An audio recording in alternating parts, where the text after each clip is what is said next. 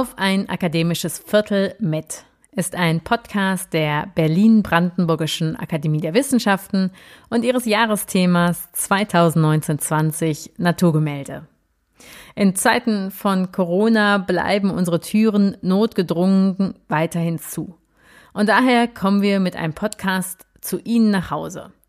Mein Name ist Friederike Krippner. Ich bin wissenschaftliche Koordinatorin des Jahresthemas und ich treffe im Wechsel mit meiner Kollegin Ann-Christine Boley, Leiterin der Presse- und Öffentlichkeitsarbeit, zweimal in der Woche unsere Akademiemitglieder zum Gespräch.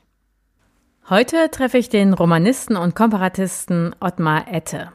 Ette forscht und lehrt an der Universität Potsdam und er ist zugleich bestens international vernetzt. Etwas, das er mit einem seiner bevorzugten Forschungsobjekte bzw. Subjekte teilt, Alexander von Humboldt. An der Akademie leitet er mit verschiedenen Preisen ausgezeichnete Ette das Akademienvorhaben Alexander von Humboldt auf Reisen, Wissenschaft aus der Bewegung. Und mehrere von Ettes bisher 18 Monographien drehen sich um eben diesen Alexander von Humboldt. So wundert es nicht, dass es auch heute um Alexander von Humboldt gehen wird und zwar insbesondere um sein Naturgemälde, das titelgebend für das Jahresthema der Akademie war. So, ich freue mich jetzt sehr, dass ich mit Ottmar Ette spreche. Guten Mittag, Herr Ette. Ja, schönen guten Tag, hallo. Sie sind ja nicht nur Projektleiter des Akademienvorhabens Alexander von Humboldt auf Reisen, Wissenschaft aus der Bewegung an der Akademie, das ist ein Langzeitprojekt der BBRW, sondern sie sitzen auch im Beirat des Jahresthemas Naturgemälde und haben dort auch vor einem Jahr, als man das noch durfte, den ersten ureigenen Vortrag zum Jahresthema gehalten. Dort ging es um Alexander von Humboldts Naturgemälde. Können Sie nochmal für alle, die dort nicht dabei waren, erklären, was es mit diesem Begriff Naturgemälde, bei dem man ja zunächst auch so eine Assoziation eines hübschen Ölgemäldes einer Landschaft haben könnte, auf sich hat? Ja, das mache ich sehr gerne. Das ist eigentlich eine ganz einfache Idee. Äh, die dem Begriff Naturgemälde zugrunde liegt, nämlich die Verbindung von äh, Natur einerseits, also Naturgemälde, und Gemälde äh, mit Kunst. Also Natur und Kunst oder Natur und Kultur sind ähm, bei Alexander von Humboldt miteinander sehr, sehr eng verbunden. Äh, dazu kommt eine weitere Dimension, nämlich eben die Kunst. Das heißt, Natur, Kunst und Kultur sind bei Alexander von Humboldt eines. Und äh, das ist eine Dimension, die, glaube ich, auch in den aktuellen Wissenschaftsdiskussionen äh, nicht so notwendigerweise in Bewusstsein ist, äh, die aber für die künftige Entwicklung der Wissenschaften, glaube ich, sehr wichtig ist. Denn die ähm, ich sag mal, die, die Dimensionen äh, innerhalb der Kunst und innerhalb von Kultur sind polylogische Verbindungen, also äh, gehen aus auf Vieldeutigkeit, Polysemie und viel Logik, also in unterschiedliche verschiedene logische Systeme. Und Humboldt hat das, glaube ich, sehr gut erkannt, äh, inwieweit die, das Wissen seiner Zeit, nicht nur die Wissenschaften, sondern auch das Wissen seiner Zeit nicht nur äh, einen naturwissenschaftlichen Rahmen benötigt, sondern auch einen kulturwissenschaftlichen Rahmen und eine Dimension, in der die ästhetische Dimension, die für Humboldt eigentlich alles ist, ähm, die also alles umfasst und vor allem alles miteinander in Verbindung bringt, mit integriert. Das schönste Beispiel für Alexander von Humboldts Naturgemälde ist sein Tableau Physique des Andes des Pays Voisins, also 1807, sein äh, Im Deutschen heißt es äh, Naturgemälde der Tropenländer, in dem im Grunde die gesamte Welt, die Humboldt 1807 zumindest, also noch ein halbes Jahrhundert vor seinem Tod, äh, für ihn da zusammengedacht wurde, präsent ist. Also die Möglichkeiten, alle Möglichkeiten des Menschen in der Natur zu sein und Teil der Natur als Mensch zu sein. Also insofern ist es sehr spannend zu sehen. Also wir, wir sind äh, heute natürlich ähm, auch langsam wieder daran gewöhnt, dass äh, unser Körper beispielsweise natürlich nicht zwischen Natur und Kultur unterscheidet, sondern wir sind Wesen, die sowohl eine äh, Natur als auch eine Kulturdimension haben und beides ist ja auch miteinander aufs engste verbunden. Aber wir betrachten nach wie vor die Natur so, als könnten wir sie einfach von der Kultur scheiden und die Kultur so, als könnten wir sie einfach von der Natur scheiden. Für Humboldt war beides sehr eng miteinander verbunden und die Verbindungsbrücke sozusagen zwischen beiden Gliedern ist die Ästhetik. Also genau darum, ähm, das Naturgemälde ist von daher die Verbindung von Natur und Kultur, aber eben plus Ästhetik, plus das Gemälde, plus die Dimension der Kunst. Denn die Kunst führt alles zusammen. Nun sind ja die Gegebenheiten, unter denen das, dieses Tableau Physik, von dem Sie erzählt haben, auch etwas ganz Physisches. Also äh, der Humboldt ist ja diesen Berg bekanntlich hochgekraxelt, ist dann von einer Gletscherspalte abgehalten worden. Ähm, wie steht denn dieses, äh, ja, also im Gegensatz zu seinem Bruder ja sehr, er musste ja alles sehen, er musste vor Ort sein. Wie steht das denn im Verhältnis zu diesem Ästhetischen, von dem Sie eben sprachen?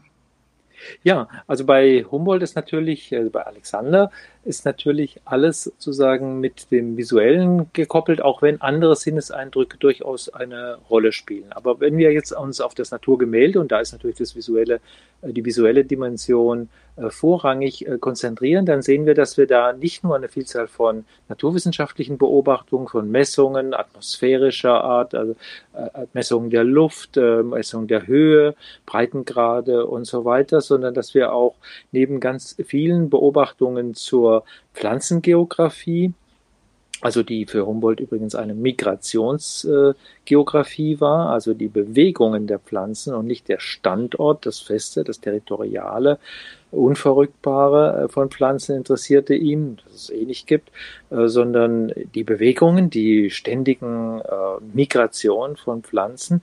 Zu diesen Dimensionen kommen eben halt auch zum Beispiel die Migration der Menschen, also im äh, Naturgemälde selbst haben die Menschen und ihre Migration ihren Platz. Äh, sie kommen vor. Sie werden auch in den daneben liegenden Spalten auch ganz deutlich erwähnt. Und im Übrigen auch äh, die Tierwelt. Also von daher ist sozusagen der gesamte 1807 äh, für Humboldt verfügbare Kosmos bereits integriert in dieses Naturgemälde. Natürlich ist es so, dass im sich anschließenden halben Jahrhundert Humboldt noch einmal sehr viel ähm, weiter gedacht hat und sehr viel stärker die Dimensionen miteinander in Verbindung gesetzt hat. Aber äh, 1807 ist eigentlich das Humboldtsche Denken, ist der Kern des Humboldtschen Denkens durchaus präsent, ist schon da und er mh, mm, kann die einzelnen Felder, äh, die Entwicklungen der Wissenschaften, die Entwicklungen auch des menschlichen Wissens über bestimmte Phänomene der Natur und der Kultur dann sukzessive einbauen. Also insofern äh, haben wir ähm, im Naturgemälde ganz selbstverständlich auch den Menschen. Das ist kein Widerspruch, äh, denn äh, der Mensch war für Humboldt auch Teil der Natur, ganz selbstverständlich. Und insofern ist im Naturgemälde selbstverständlich auch ein Gemälde des Menschen präsent.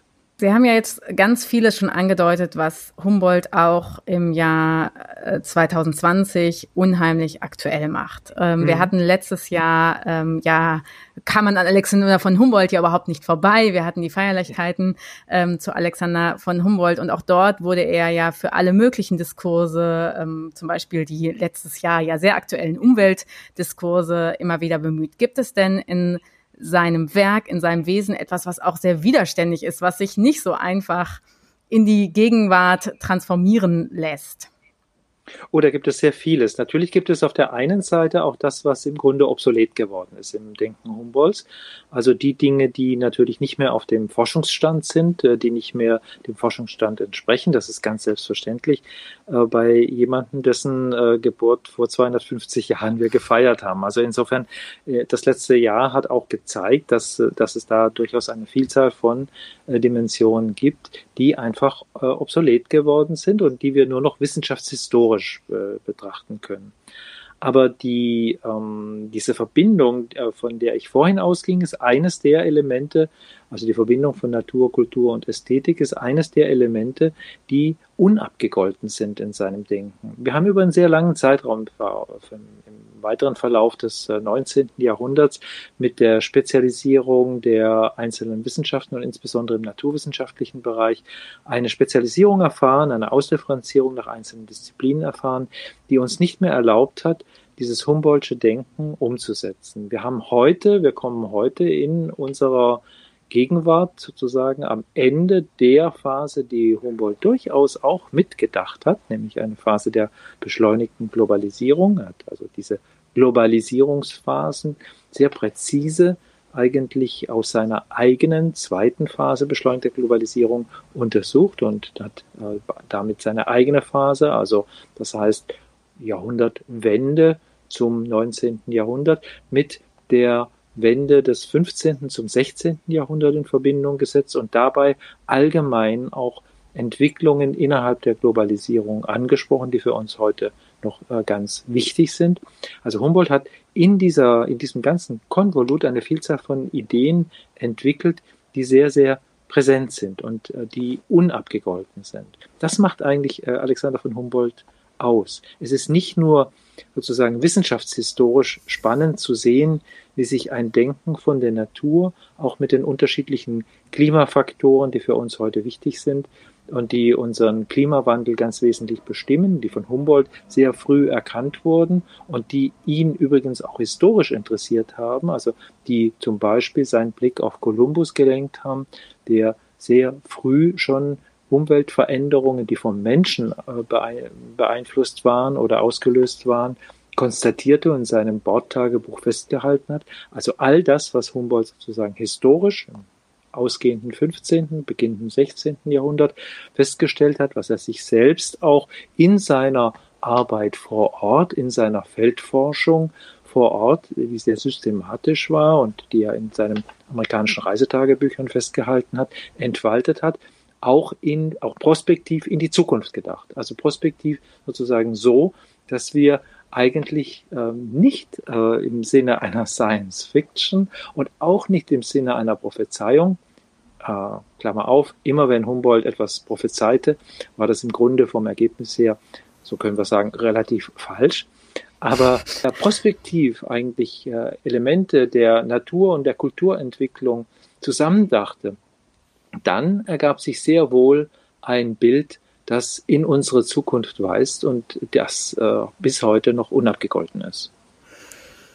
Jetzt machen wir mal einen großen Sprung ähm, in etwas, was Humboldt nicht prognostizieren könnte, nämlich in die absolute Gegenwart, ähm, ja. die uns alle gerade beschäftigt, nämlich, dass wir in einer Zeit leben, in der wir auf Social Distancing äh, setzen müssen. Sie sind ja Humboldt-Experte, Forscher. Sie sind aber auch Hochschul- oder nicht aber auch, sondern sind auch Hochschullehrer.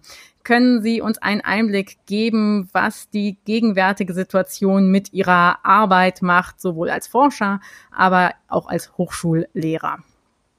Ja, sehr gerne. Also es ist äh, heute gerade der, ähm, äh, der Beginn des äh, Potsdamer äh, Sommersemesters und ich empfinde das Ganze als eine sehr spannende Situation, denn wir sind gezwungen, auf der einen Seite gezwungen und damit Getriebene, ähm, neue Formen der Kommunikation zu entwickeln, äh, auch neue Formate zu entwickeln. Ähm, und auf der anderen Seite äh, denke ich auch, dass äh, die, die Zeit nach dem Coronavirus nicht einfach wieder in eine Normalität zurückfällt, sondern dass wir diese Erfahrung auch fruchtbar machen werden, auch fruchtbar machen müssen. Selbstverständlich ist es so, dass äh, erstmal einige Systeme an Universitäten zusammenbrechen. Unser Rückstand äh, in Sachen Digitalisierung macht sich da bemerkbar. Ich habe täglich eigentlich Kontakt mit äh, China und kann immer sehr schön äh, verfolgen, wie die Kolleginnen und Kollegen an den dortigen Universitäten sich mit dem Online-Teaching vertraut gemacht haben und äh, da auch mittlerweile, es gibt Aufsätze dazu, es gibt Arbeiten dazu, Forschungen dazu, sehr viel dazugelernt haben. Wir sind nicht ganz äh, auf dem digitalen Standard äh, wie China, aber wir können doch äh, bestimmte Dinge miteinander sehr gut ähm, entwickeln. Also von daher, ich empfinde das als eine sehr, sehr experimentierfreudige, sehr auch, äh, ich sag mal, äh, schöne Zeit, in denen selbstverständlich äh, sozusagen der, die Berufssparte, äh, der ich angehöre, eine eher privilegierte äh, ist. Muss ich zwar umstellen, muss ein bisschen krabbeln und ein bisschen zappeln, aber ähm, sie kann weiterarbeiten. Diese ganze äh, Entwicklung von Bildung, von äh, Kultur, äh, Besprechung, ähm, all das, was sozusagen mündlich synchron läuft, muss jetzt eben auf eine Art äh, asynchron laufen. Ähm, wenn alle äh, synchrone Systeme verwenden würden, würde die Situation ja sowieso äh, zusammenbrechen.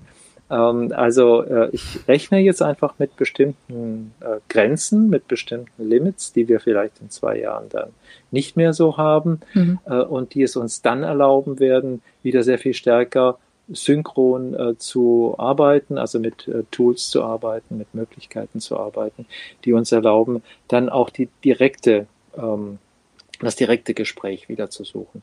Ich empfinde es auch als eine sehr schöne äh, Sache, äh, dass ähm, die Studierenden, die jetzt äh, mehr oder minder äh, zeitweise auf sich alleine gestellt sind, wieder sehr viel stärker lesen. Also das heißt, das Lesepensum äh, habe ich jetzt mal für die äh, Kurse in den Seminaren heraufgeschraubt. Ähm, also die Lesefähigkeit meiner Studierenden vorausgesetzt. Und ähm, ja, es ist einfach eine sehr, sehr spannende, eine sehr spannende äh, Situation, in der übrigens äh, Humboldt auch nicht so ganz äh, fehlt. Denn Humboldt hat sich sehr, äh, in, in, sehr stark auch mit Epidemien auseinandergesetzt, äh, hat also die ähm, sozusagen die Epidemien seiner Zeit auch in seine Globalisierungstheorie mit einbezogen. Also das war zu seiner Zeit vor allem Gelbfieber Mhm. Und ähm, also Gelbfieber, über das äh, Heinrich von Kleist auch erarbeitete und äh, das äh, ganz sicherlich die äh, lokalisierbar in den Hafenstädten äh, des äh, ausgehenden 18. und des beginnenden 19. Jahrhunderts ein großes Problem war, so wie jede Globalisierungsphase auch ihre Epidemien hatte, die an ihrem Anfang stehen. Das ist bei unserer Globalisierungsphase AIDS gewesen in den 80er Jahren, also als unsere beschleunigte Globalisierung begann. Und in den etwa 2015er Jahren, äh, als unsere Globalisierungsphase abebbte, äh, da äh, entstanden eben auch äh, Probleme, die wir jetzt heute äh, ganz äh, massiv im Bereich von äh, Covid-19 haben. Also das heißt, ich finde es sehr spannend, wie sich ähm, auch da ein Denken der Globalisierung äh, durchaus mit bestimmten Kontinuitäten innerhalb der Menschheitsgeschichte äh, verbindet. Und für Humboldt waren, äh, war die Frage einer äh, Pandemie und die Frage unterschiedlicher Verbreitungen äh, von Diseases, von Krankheiten, von Epidemien eine Frage, die eng mit äh, der Globalisierung zusammenhing. Und die Globalisierung geht ja weiter, nur die Beschleunigung äh, sozusagen, die ist jetzt herausgenommen.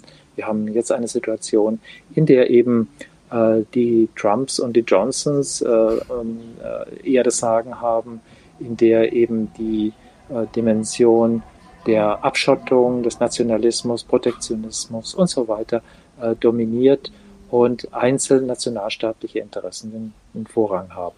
Humboldt hätte das kritisiert, aber er hätte das in seiner, äh, wie ich finde, auch bewundernswert ruhigen Art einfach zur Kenntnis genommen. Das sind die Lebensbedingungen, in denen wir heute äh, unsere, ähm, ja, unser, unser Schicksal wieder neu in die eigenen Hände nehmen müssen.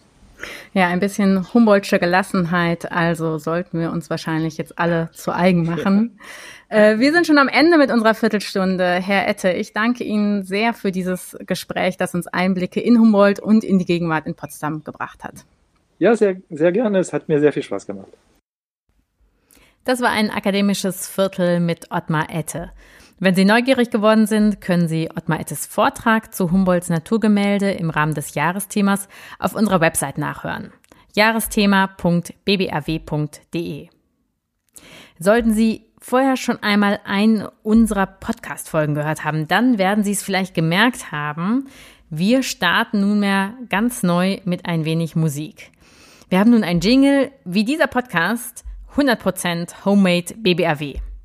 Eingespielt haben ihn Matthias Pacerni am Kontrabass, der nicht nur Kontrabass spielen kann, sondern auch Arbeitsstellenleiter der Bernd Alois Zimmermann Gesamtausgabe ist. Und am Klavier hören Sie Felix Matillier, ebenfalls von der Zimmermann Gesamtausgabe. Natürlich ist auch dies ein Produkt wie es sich zu Corona-Zeiten gehört, von Homeoffice zu Homeoffice. Und am Ende hat das Ganze dann die studentische Hilfskraft des Projekts zusammengeschnitten, Ole Jana. Die Musik ist frei nach Zimmermann. Und wonach genau? Darüber rede ich mit Matthias Pacerni und der Musikwissenschaftlerin und Projektleiterin der Zimmermann-Ausgabe, Dörte Schmidt, in einer Woche hier in diesem Podcast. Vorher aber hören Sie am Freitag meine Kollegin Ann-Christine Bohley im Gespräch mit dem Mathematiker und Präsidenten der Freien Universität Berlin, Günter Ziegler. Zum Semesterstart wird es unter anderem darum gehen, wie die Freie Universität mit der Lehre in Zeiten von Corona umgehen möchte.